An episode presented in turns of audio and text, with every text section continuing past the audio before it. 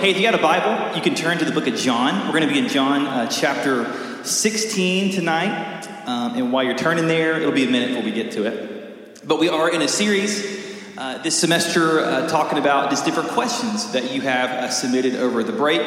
So we're kind of talking about a variety of subjects throughout the semester. Um, and a few of the questions that you guys submitted over the break had to do with the Holy Spirit. And so, what we're going to do over the next two weeks is specifically talk about the Holy Spirit and really answer uh, two questions. Tonight, we're going to talk about uh, how do I listen to the Holy Spirit? How do I hear from the Holy Spirit? And next week, we're going to talk about the ever controversial one uh, what do prophecy and tongues look like in the church? The gifts of the Spirit, and, why do we, at least not usually, speak in tongues at ABC? And so, we'll talk about that next week. Uh, I'm looking forward to that conversation. But tonight, we're going to talk about this idea of, of hearing from the Holy Spirit. What does it mean to listen to, uh, to the Spirit? The song we sang a second ago really kind of did a great job introing that for us. Um, but so Lifeway Research, Lifeway is an entity of the Southern Baptist Convention. Uh, they used to be a bookstore. They kind of still sell books now, but online. Um, they did a study a couple years ago, and they they researched kind of self-professing uh, evangelicals in America and asked them, "Hey, you know, describe the Holy Spirit to me in this research study, and about 60% of these self identifying evangelicals believe that the Holy Spirit is a force. That it's a force, you know. I don't know if they meant like Star Wars force, but um, when they described it, they described it more uh, like a force. And it's interesting because in the Spirit, in many ways, even in the church, is a mysterious thing. You know, we, we talk about the Holy Spirit maybe leading us in some kind of way to make a certain decision, maybe experiencing the Holy Spirit in a worship service, right? We talk about that. But you know, but is that really all the Spirit does? Is that, you know, does it only exist to make us feel a certain way? Is that its main main job? Uh, but one thing important thing to know as we get into this conversation is contrary to that study in the 60% who said it's a force, the Spirit is not a force. Right? It's definitely not the force from Star Wars. Um, it is a person. That the Holy Spirit is a person. The Holy Spirit is just as much God as God the Father is and as God the Son is. And so many times we talk about the Spirit, nothing wrong with that, but we also can talk about the Spirit as He, because it's God. The Spirit is God. The Bible makes that really clear. And so the Spirit's a person, which therefore means that the Spirit wants to speak to us. The Spirit has a desire to communicate to us. You can look, read the book of Acts. The book of Acts is full of examples of the Holy Spirit speaking to people saying, Hey, I want you to go and do this, or I want you to go and tell this person about Jesus. All over the New Testament, especially the book of Acts, that happens. And while there's lots of debate about how exactly Acts is applied to, you know, our everyday experience as Christians, it seems really clear from the Bible that the Holy Spirit does want to speak to us. It wants to communicate to us. The question is, how exactly does that work? Because this gets really kind of cloudy and confusing in the Christian life for a lot of times. And, you know, I grew up in the Baptist church, like probably many of you did. I grew up Southern Baptist um, in South Alabama. And, and to, to me, growing up, the Holy Spirit, many times, even though we didn't call it a force, it did kind of seem like this mysterious thing that we didn't really quite understand. You, you hear these phrases like the Spirit led me or the Spirit led, um, or the Spirit put this on my heart. And that's great, but it all kind of seems very subjective and hard to define, right? It's all very mysterious. And for me, I've only really had one specific moment in my life where I could say the Spirit, you know, very clearly spoke um, in a not audible but almost audible voice. You know, it, it wasn't audible like I didn't hear a voice from heaven, but it might as well have been audible in how just, you know, clear it was, if that makes any sense. It was right after I, sorry, I was about to graduate. I was in my last semester, I want to say, of college I was trying to decide what I was going to do after school. Um, I'm like, I'm praying, I'm reading the Bible. I, am not a journaler, but I was journaling during that season. That's how like desperate I was to hear from God. I'm journaling, you know, all this stuff. And one night I'm reading First Peter. I come to First Peter 4:10, which says that each one who has received a gift should use it to serve others. And God just says, I want you to use your gift of engineering to go serve me on mission uh, overseas. It wasn't like an audible voice, but it was so clear, like there was no doubting that God was speaking to me, the Spirit speaking to me in that moment, saying, I want you to do this. But that's literally the only time in my life that's ever happened. Uh, and I was, what, like 20, 21, I'm 33. Never had an experience like that outside of that one time. Now, other people I know feel like they get words from the Lord on like a monthly basis. You know, I'm like, hey, can you get me on that email list? I want to be more in touch with God. Than, than, somehow like that. But that's just not my experience.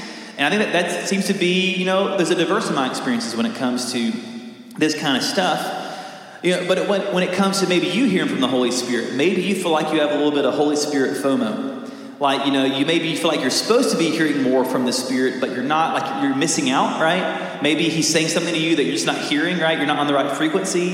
And if you just figure something out, maybe you would hear more. Maybe you're kind of in that boat. You know, maybe you're just not listening well enough. I don't know. Maybe you're trying to make a big decision. Maybe like I was into college, trying to figure out what the next step is, and, and you're really trying to seek out and get that big Holy Spirit moment to make it clear. I don't think God always works in that kind of way. I think sometimes He works in different ways to get us to seek Him out and to trust Him more, but sometimes He does speak in those big moments.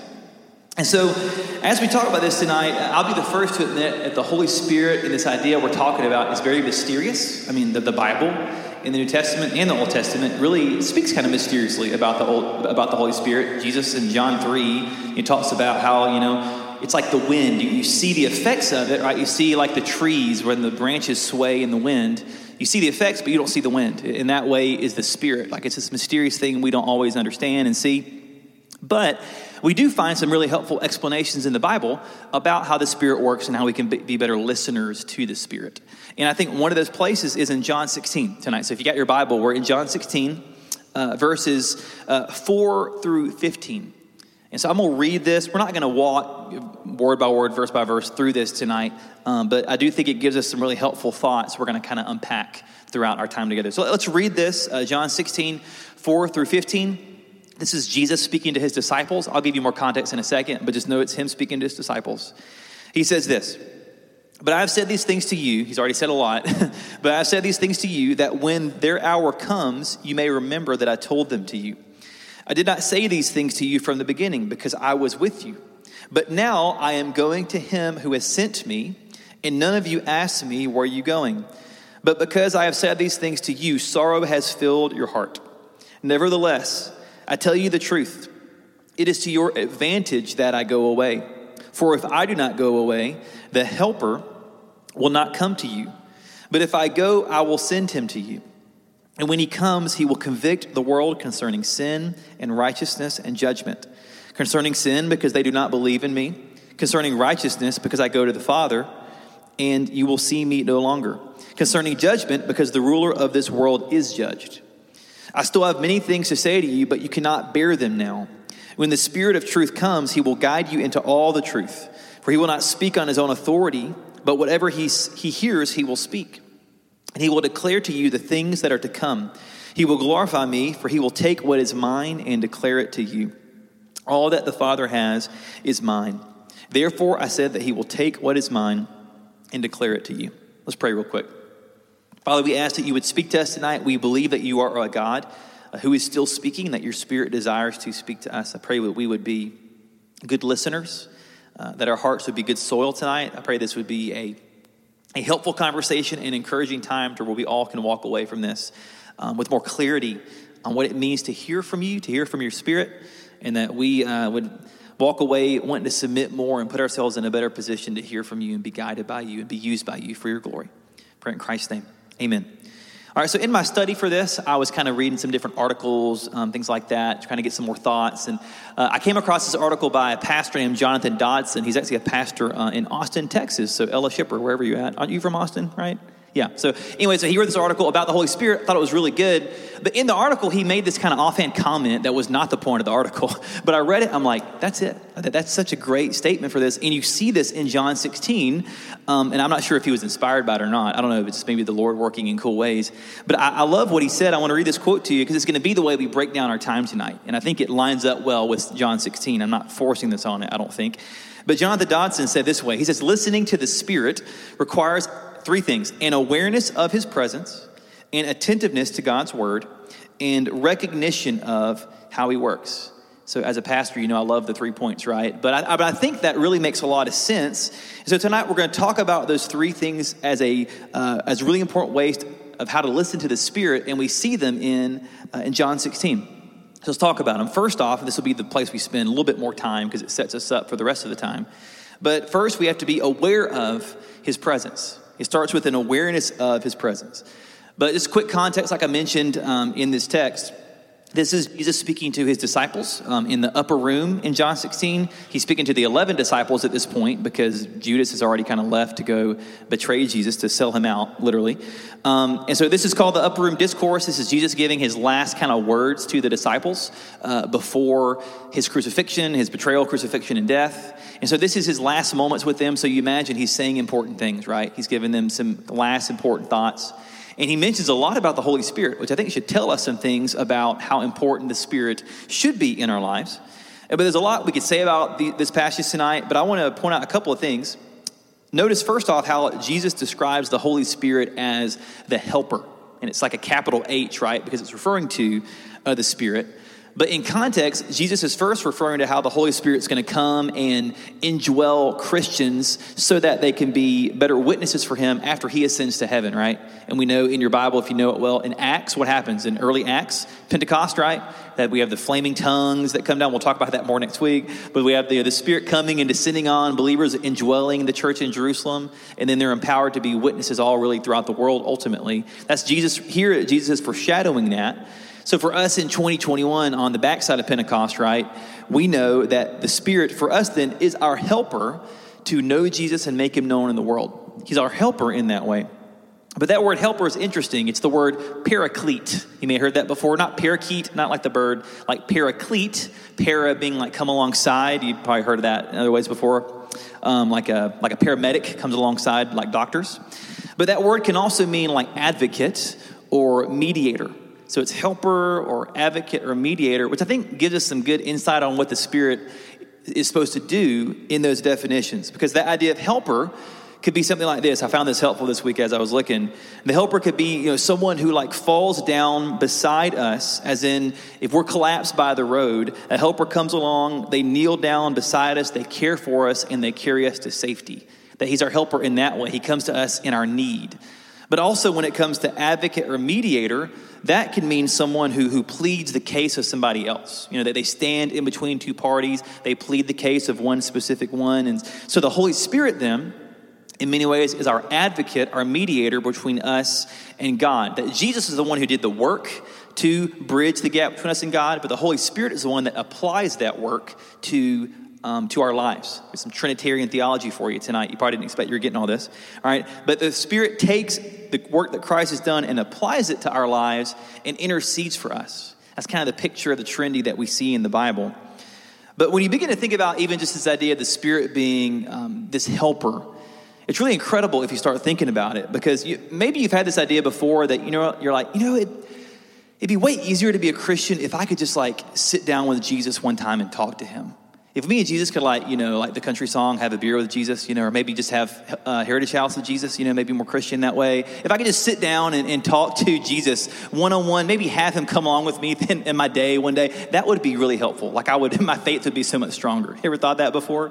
I definitely think I have. But, but I love the way that, that J.D. Greear, a pastor in North Carolina, says it. He says this The spirit inside of us is even better than Jesus beside us. That the Spirit inside of us is actually even better than having Jesus beside us. Now, why would that be the case? Well, in John 14, right before John 16, Jesus says the Spirit will come and dwell in you. 1 Corinthians 6 says that we're the temple of the Holy Spirit, so we get that idea. But why would it be the case that the Spirit inside of us is better than Jesus beside us? Well, because with the Spirit inside of us, we have access in a way that we couldn't just physically with intimacy with God that the Spirit inside of us gives us this incredible int- intimacy with God that wouldn't even be possible if Jesus was just physically beside us. But now He's living inside of us. He has access to us in only the way that He can through His Spirit. So while it may be convenient in some ways to have like the, the physical Jesus with us, it's even better that the Spirit has come to be our helper, our advocate, our mediator. Uh, but the problem is this it's, it's not that the Spirit in us is better than Jesus beside us. The problem is that so often we're not aware of the Spirit's presence in our lives.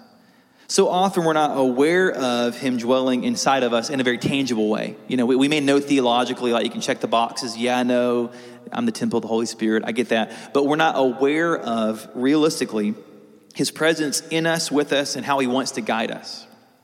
And so, if we're going to talk about listening to the Holy Spirit, we got to start with this idea of being aware of His presence uh, moment by moment. But if I'm honest, this is honestly incredibly hard It's, it's difficult, it's challenging because in our modern day, we're really busy. And even more than that, we're really distracted. Um, I talked about this a little bit uh, a few weeks ago in my sermon, but you know, many Christians I know struggle with this idea of because of our access to so many distractions today, you know, so, so many areas of entertainment, that we have this constant connection with like the literal internet in our pocket, all this kind of stuff you know, we are so easily distracted and we have such busy minds these days to where it's really hard for us to sometimes be aware of the Spirit's work in our lives. It's, it's really easy for us to develop very busy hearts and minds in our everyday lives. Uh, psychologists in recent years have talked about how we are, as a culture, losing the ability to do deep work. That because of our constant distraction, we're getting way less good at doing tasks that require deep thought, deep concentration, you know, uh, really creative works. We're getting less good at that because is that probably the best grammar for it? But you get what I'm saying. Like, our, we're getting worse at that because of the distractions we have is in our pockets. You know, we, we love that dopamine hit of checking that notification on our phone from Instagram, and even though that seems like a small thing, over time it has big effects on our our attention spans, all that kind of stuff. We're losing this ability. And this also affects our spiritual lives.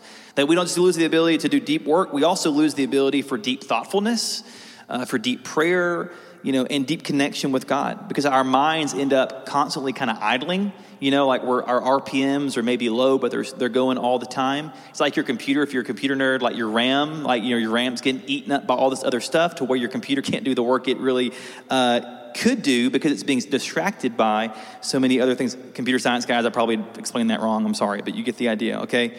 But this all affects the way that we can really deeply connect with God.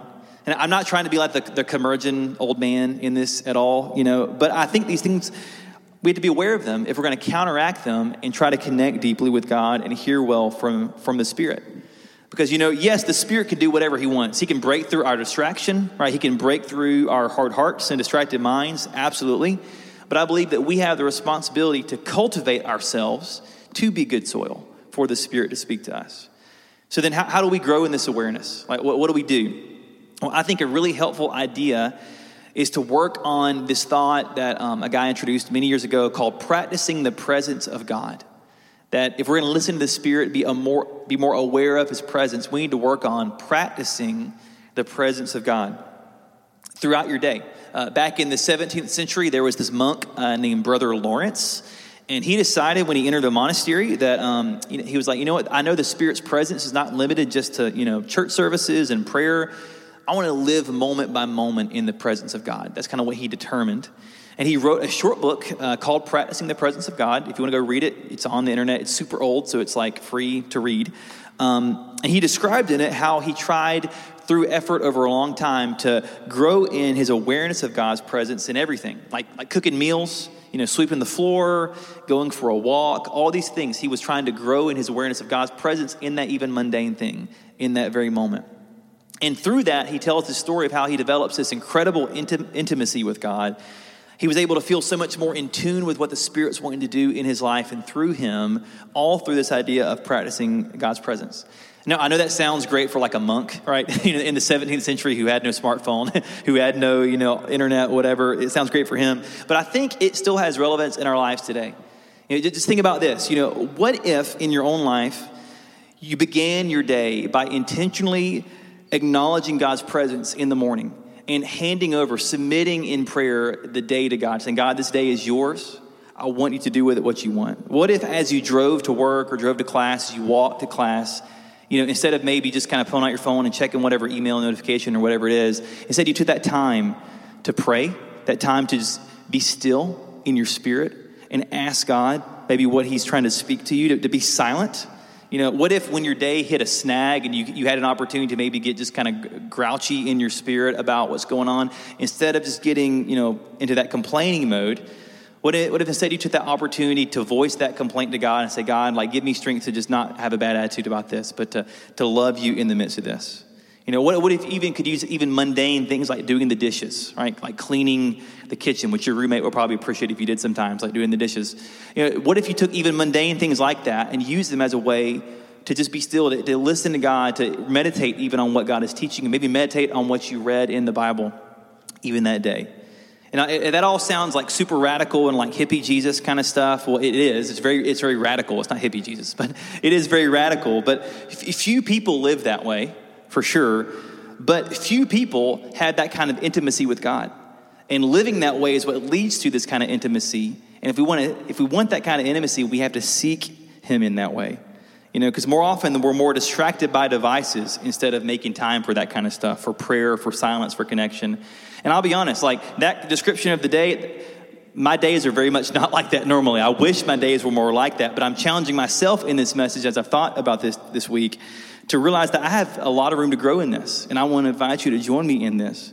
Because, you know, based on how many people I talk to who feel, you know, disconnected from God, who feel anxious, who feel worried, who feel depressed, based on the conversations I have with people who feel that way, I think we all need to be mindful of how distracted we can be and how little thought we normally give to God's daily presence with us and how He wants to walk with us through each moment and how we need this ability to slow down and how we have to cultivate it. We have to practice it. It's not something we begin tomorrow and just nail, it's something that we have to develop in our lives. So, as we begin this conversation, I want to challenge you with that. How can you practice and grow in God's presence moment by moment? Because if you're going to listen to the Spirit, it's got to begin there. It's got to begin there. So, the second thing, though, is not just an awareness of God's presence, it's also an attentiveness to God's word.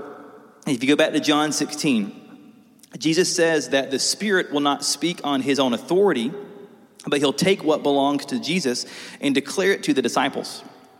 And in John 14, right before John 16, Jesus kind of echoes this. He says that the Spirit will bring to remembrance all that He commanded them. And so, specifically for the disciples, Jesus is saying, Hey, when the Spirit comes, I'm going to make many of the things that you heard from, about me earlier make a lot more sense. You think about the disciples, they, they kind of didn't get it most of the time in, in their ministry, right? They really never really quite got the resurrected Messiah thing until after Jesus died and resurrected, right? You know, they, they really didn't understand it, but then the Spirit comes, fills them, and they're out on the streets preaching, right? They finally get it when the Spirit comes. And I think that's kind of what Jesus is talking about here. But, but we have the Spirit at this point. And this is an important point for us to recognize is this, is that the Spirit, according to these verses, is always going to speak to us in connection with what God has already revealed in Christ. The Spirit's always going to speak to us in connection with what God has already revealed to us in Christ. You know, sometimes the Spirit will reveal things to us, like, you know, maybe a, heart attitude we need to repent of, maybe a person we need to pray for, or maybe we need to text them and reach out to them.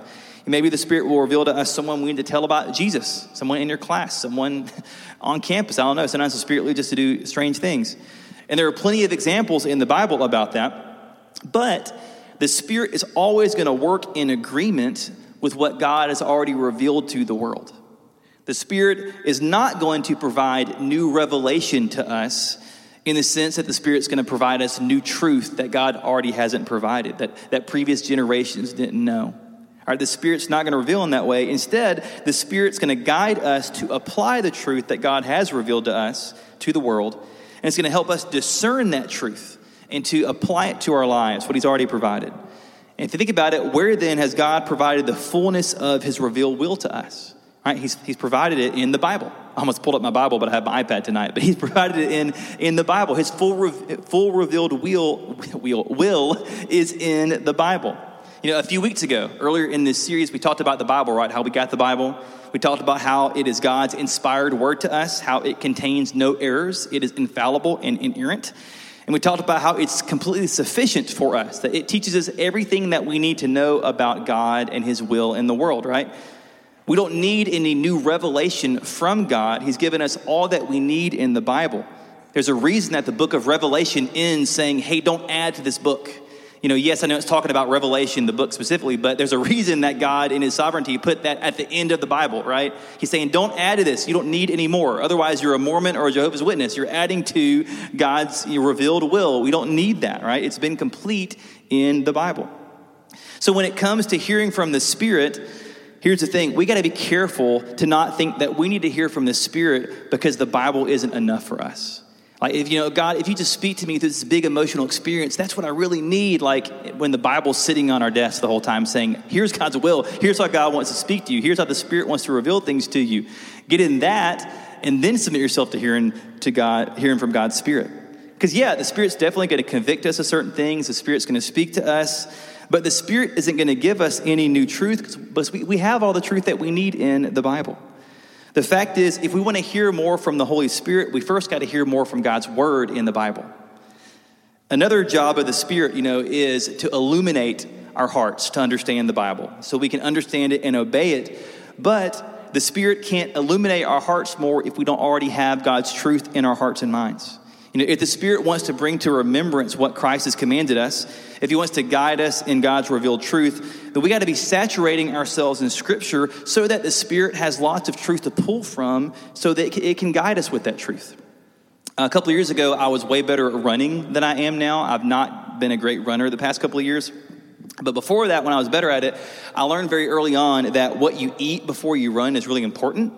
And pro tip, Chipotle is not the thing to eat before you run unless you want to, you know, I almost emptied out a whole burrito bowl on the side of University Boulevard from my stomach a couple years ago because I ate it and then ran. Sour cream didn't work well for a run, okay? But the carbs that you take in before a run are really, really important. They give your body access to the energy that you need to run, right?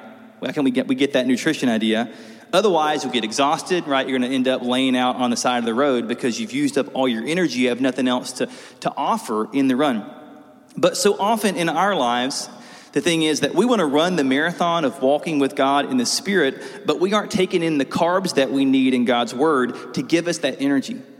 That without storing God's Word in our heart, the Spirit's going to have way less resources of truth to bring to mind when you need it. When you're in a moment of temptation, imagine the spirit in your mind go into your kind of ammunition closet of all the things that you've stored up in your heart in terms of scripture and scriptural truth. If there's barely anything in there but like a john 3.16 and that god is love what's he going to pull from in, ter- in that moment to reveal to you right? You haven't stored it up in your heart and mind. And that's the idea that we see here. I'm not limiting god in this at all. He can do whatever he wants. But if we really want to hear from the spirit if we want to be listeners of the spirit we got to start by immersing ourselves in the truth that god has already plainly revealed to us and not say that, well, if you just would give me this big emotional experience, that, that would be better. When God says, here's, here's my word that I've revealed so clearly to you, read this, study this, and then, yeah, then I'll speak to you in the way I need to. But it's going to be in light and connected to this book that I've given you. Be satisfied with this, okay? So that attentiveness to God's word is so big. Last point and then we'll take some time to chat at our tables. The, third thing is, is, not just awareness of his presence, not just attentiveness to his word, but it's also a recognition of how he, the Spirit, works. Because Jesus in John 16 gives us plenty about what the Spirit has come to do. You can see all things there. He's come to convict the world of sin and righteousness and judgment. He's come to guide us into all truth, to speak to us on behalf of Christ. He's come to glorify Jesus by taking what's God's and declaring it to us. And we've already mentioned how the Spirit won't give us new revelation because we don't need that. It's not necessary. We've received all that we need. But in this process of listening to the Spirit, this does mean that we got to recognize the way the Spirit works. We have to understand the way He works. And, and when we think we are hearing from the Spirit, we have to have a way to kind of test that message and discern if, if it's really something from the Spirit or maybe from the Chipotle that I had for lunch um, earlier. We need to have a way to discern because if it's not lining up with the ways that God reveals um, the Spirit working in the Bible, it may not be the Spirit. It may be something else. And so I want to give you five diagnostic questions. They're on your sheet. Five diagnostic questions to, to ask when you think you're hearing from the Spirit. The first one is this is, is it just your emotions or sinful flesh? Now, these build, these build on themselves, and so, you know, this one is a little bit tricky, but sometimes it's really easy for us to confuse our own emotions with the Spirit. So we got to be really careful that we pray through whatever we feel like we're hearing and to be very discerning. Doesn't mean that emotions are bad, that God has given us emotions, they're, they're good. But just because we feel something doesn't mean it's reality, right? Let me say that again. Your generation needs to hear this. So I, just because you feel it doesn't mean it's reality, okay? My generation needs it too. I'm not a, I sounded so old when I said that. But it's true. Like, just because we feel it doesn't mean it's reality, all right? But our whole selves are broken by sin. And our sinful flesh can get in the way of hearing from God. And so, if we're not careful, it's really easy for us to convince ourselves that we're hearing from God, but really we're just telling ourselves what we want to hear and putting God's label on it, right? I've done that before in my life, that I've really wanted something to be true, and I've kind of, in some kind of way, distorted it and said, that's what God's telling me when He wasn't, because I, I wanted it to be true. I wasn't being discerning of the Spirit. So we have to be dedicated to praying for discernment in things when we hear from the Spirit. So that's the first question, and these kind of build on each other. The second one is Does it glorify Jesus and point you to the gospel? Because John 16 says that the Spirit will glorify Jesus. And so if what you're hearing from the Spirit doesn't do that, it ain't the Spirit. I don't know what it is, but it's not the Spirit because the Spirit's going to point us back to Christ, to His love for us, and to His finished work in our place. Yes, the Spirit will convict us of sin. We see that clearly in this passage. But that conviction should always lead us to the hope that we have in the gospel. Consider 2 Corinthians 7:10. It says, "For godly grief produces a repentance that leads to salvation without regret, whereas worldly grief produces death." So if our guilt doesn't lead us to repent by turning to Jesus, then it's not guilt from the Spirit. Instead, that's probably a demonic force trying to accuse you trying to condemn you. And what you need to do in that moment is to refute that condemnation with the Bible in Romans 8, which says, There is therefore now no condemnation for those in Christ Jesus. That when the, the enemy accuses you of being a broken, dirty, rotten sinner, you say, Yes, I absolutely am that, but there's a Savior who saved me. There's a Savior in my place, right? So we refute that with the gospel. So we got to remember that kind of stuff. Does it glorify Jesus to point us to the gospel? If not, it's not a word from the Spirit. All right, it's not. Number three, does it agree with Scripture? Kind of obvious, not going to spend a lot of time here, but the Spirit's not going to tell you anything that disagrees with Scripture. I've heard guys say before, um, well, through friends of friends, not directly, that they've had guys tell them in the church that God is leading me to leave my wife and kids and go marry this other girl. I'm like, no, God will never lead, lead you to do that, right? The Bible's clear that adultery is sin, right? God's never going to lead you to sin. He's never going to lead you to do something that goes against His word. In fact, I think it's really helpful when you think you're hearing something from, from the Spirit, especially if it's a, a big thing, that you go to the Bible and you find some scripture to support what you're hearing that you find like a, a, text that you can cling on to for extra confirmation and assurance. For me, it was 1 Peter 4.10, that God in that moment spoke so clearly to me through that. So I held on to that verse whenever I began to doubt, did, did I really hear from God? Like, no, no, I, I remember that. I heard from him and it's confirmed in his word. It's not just this subjective thing, but I have this concrete evidence in it. Number four, does it line up with the fruit of the Spirit?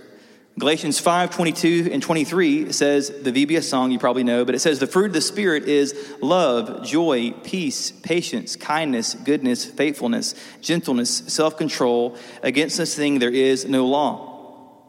And so, while yes, those are character traits that we're supposed to develop as we walk in the Spirit, anything we think the Spirit is telling us is going to have to line up with those things is going to have to line up with creating in us those characteristics. So if the Spirit is telling you something that doesn't lead you to grow in love or joy, to lead you to be more a patient person, it's not the Spirit. It may be something else, but it's not the Spirit.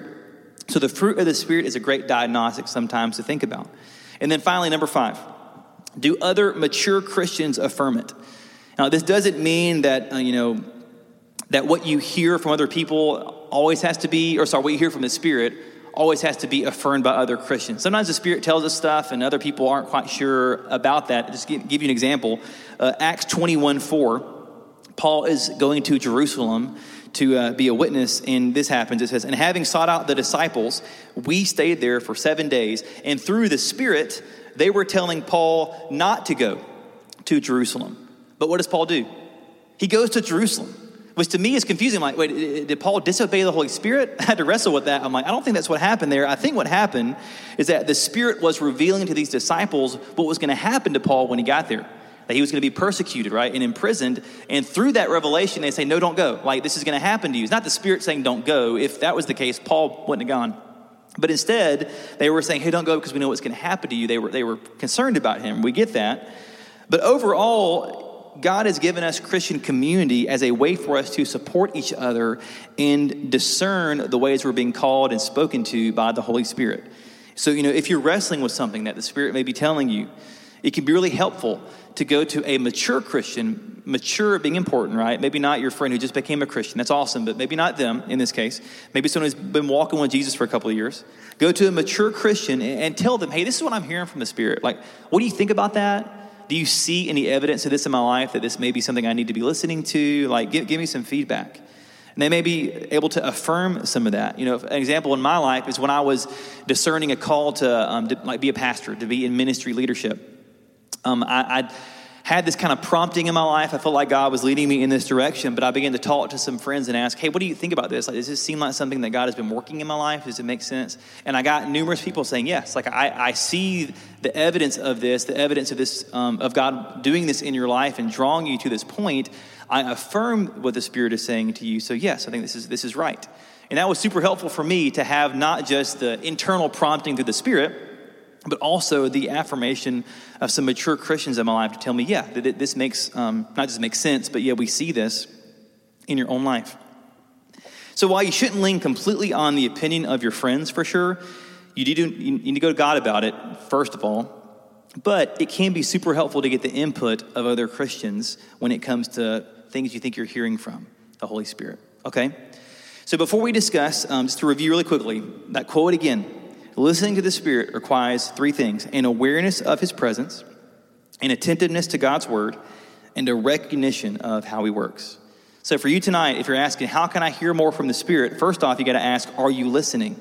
Because the Spirit wants to speak to you, but are you practicing His presence? Are you practicing the presence of God to put yourself in a position to hear more clearly from Him? Or are you just constantly distracted and running the RPMs of your head and your heart all the time and not giving space for the Spirit to speak? Also, though, are you immersing yourself in God's Word so that the Spirit has lots of truth to reveal to you from God's Word in the times that you need it? And thirdly, are you aware of how the Spirit works so you can ask the right questions to discern what the Spirit's saying? These are all really helpful things to think about when it comes to this. Okay? So I want to pray for us, and then I want to give you guys some time to discuss at your table. There's three questions there you can chat about. We'll give you about 10 to 15 minutes to, um, to talk, and then I'll come up and dismiss us. Okay? Let me pray for us. Father, we love you. We thank you that you are a God who's, uh, who's not far off and distant. You're not a God who just created the world and just set it into motion and just said exists, but instead you're a God that is intimately involved in the world. You're God that has made us in your image. You're God that loves us, that even in our rebellion against you in sin, that you have pursued us in Christ, and that you're a God who wants to have an intimate relationship with us. You're a God that puts your spirit to dwell inside of us if we're in Christ. And in, in the mystery of the Spirit, that's even better than Jesus being physically beside us. So I pray for these students tonight as they wrestle with this question of, of listening to your Spirit, that they would be people who practice your presence, who find ways to create margin in their hearts and minds to be able to have moments to be able to hear from you. That they would be people who are immersed in your word, to where your truth is saturating their hearts and minds, to where you have so many ways, so many avenues to remind them of what you told them in your word, so many foundational things to pull um, to pull from. And finally, Lord, I, I, pray that they would be students that are discerning of the ways you speak, that they would be um, students that have a, a posture of humility to hear from you, but also a posture that wants to evaluate and test spirits to make sure they're from you, and even have community to where they can affirm in each other the ways you may be leading them and guiding them. Lord, we love you. We ask you would guide our discussion for your glory. Pray in Christ's name. Amen.